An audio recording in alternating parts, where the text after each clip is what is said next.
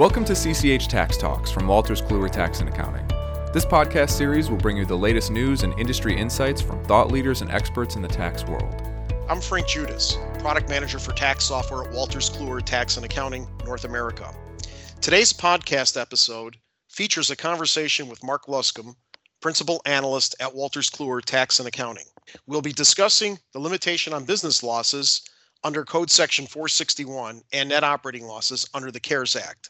Now, under the Tax Cut and Jobs Act, in order to help pay for reduced tax rates and more rapid business depreciation, limits were placed on business loss deductions and net operating losses.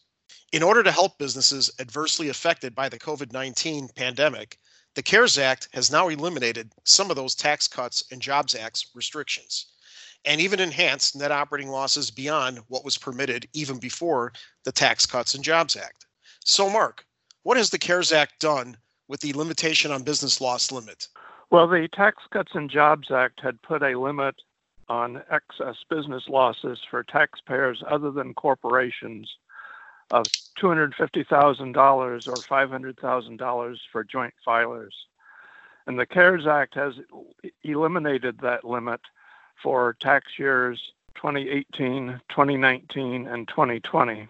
Also, the uh, the CARES Act clarified some definitions of excess business losses and also included a technical correction to the treatment of capital gains and losses.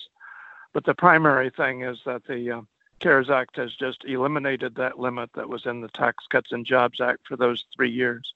So, from a software perspective, how we're handling it through ProSystem FX tax and CCH Access tax, again, as Mark, as you just mentioned, we're limiting it.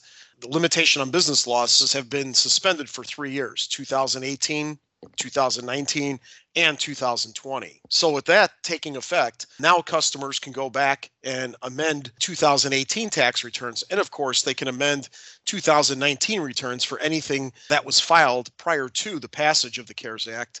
But going forward, that loss limitation is suspended for a three year period. So now customers can take advantage of using some of our database search tools to identify taxpayers who were impacted by the limitation on business losses and then identify those returns and of course go back and amend the returns for you know additional tax refund. So what has the cares act done with net operating loss carrybacks? Well prior to the tax cuts and jobs act there had been for many years a, a two-year net operating loss carryback. The tax cuts and jobs act eliminated that eliminated that two-year carryback However, the CARES Act not only restored a carryback, it made it a five year carryback for tax years 2018, 2019, and 2020. So this could involve going back and amending returns as far back as 2013. Now, there's a lot of details on this, and, and the IRS has provided a lot of elections. You can there's an election to waive carrying backing either for the 2018 or 2019 year. There's an election to exclude carry back years where there was a unrepatriated earnings tax paid under Code Section 965. And there's also for for 2018, there's a a, a deadline that's coming up very quickly. The uh, Notice 2020-26 had provided a, a six-month extension for people who had already filed to uh, claim the NOL carryback election.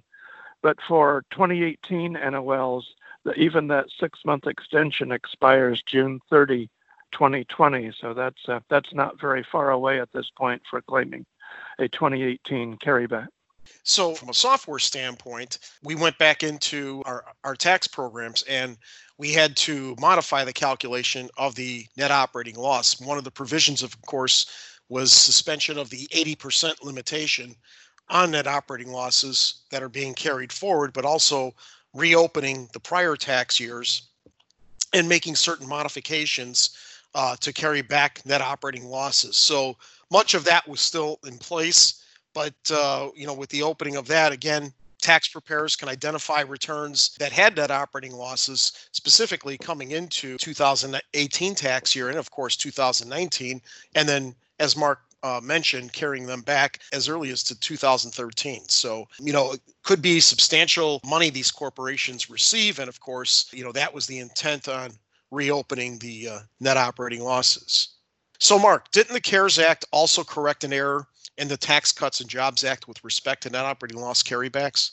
Uh, yes, the uh, net the Tax Cuts and Jobs Act and the effective date for the carryback uh, used the wrong language, and for fiscal year taxpayers with fiscal years starting in 2017, the Tax Cuts and Jobs Act really imposed a retroactive elimination of the carryback, and uh, and that's a no-no in tax policy to uh, to make a tax addition retroactive.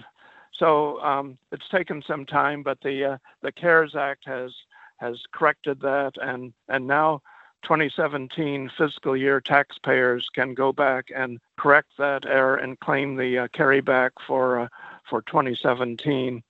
There is a deadline on this as well, though. Taxpayers only have until July 27, 2020, to go back and claim that uh, carryback for the uh, 2017 year. So one of the things that not so much from a software standpoint, but one of the thing, uh, one of the provisions rather with these carrybacks, you know, you either file the carryback on uh, Form 1139 or filing uh, an 1120X. But uh, specifically with the 1139, what the IRS is is doing, uh, and even with the, the 1120X, they will accept via fax those forms due to the pandemic concerns. So again, you know, because of the IRS employees not working, tax preparer can uh, fax a um, a form, a completed form for processing. So what we do in the software is we we've highlighted that in a diagnostic so that uh, preparers are alerted to uh, that special provision during you know this time frame. So Mark, what changes did the CARES Act make to the net operating loss deduction?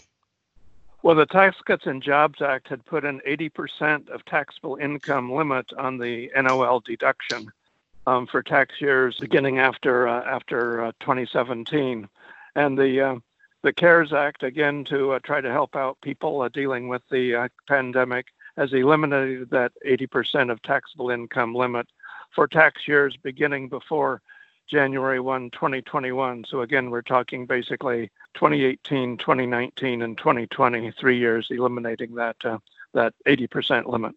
You know, speaking with the, you know, speaking of the 80% limit again in the software, the changes that were made suspended the 80% limitation for the next couple of years, and uh, you know that of course was removed from uh, any of the calculations. So now any loss that's being carried forward is being carried forward in full to future years until that 80% kicks back in. So I do know there, there there's been some discussion to permanently eliminate it.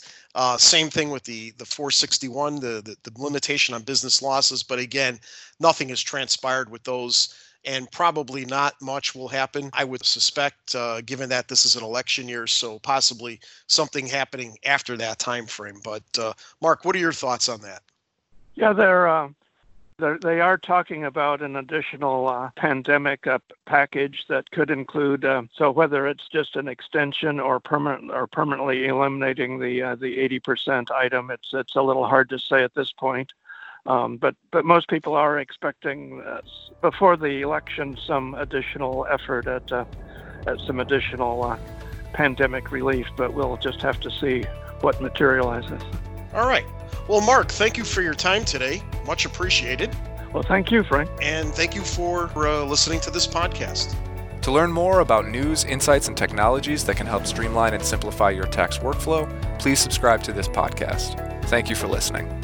This Tax Talks podcast series is a 2020 production of CCH Incorporated. The content is for general information purposes only and should not be considered a substitute for legal, tax, or accounting advice.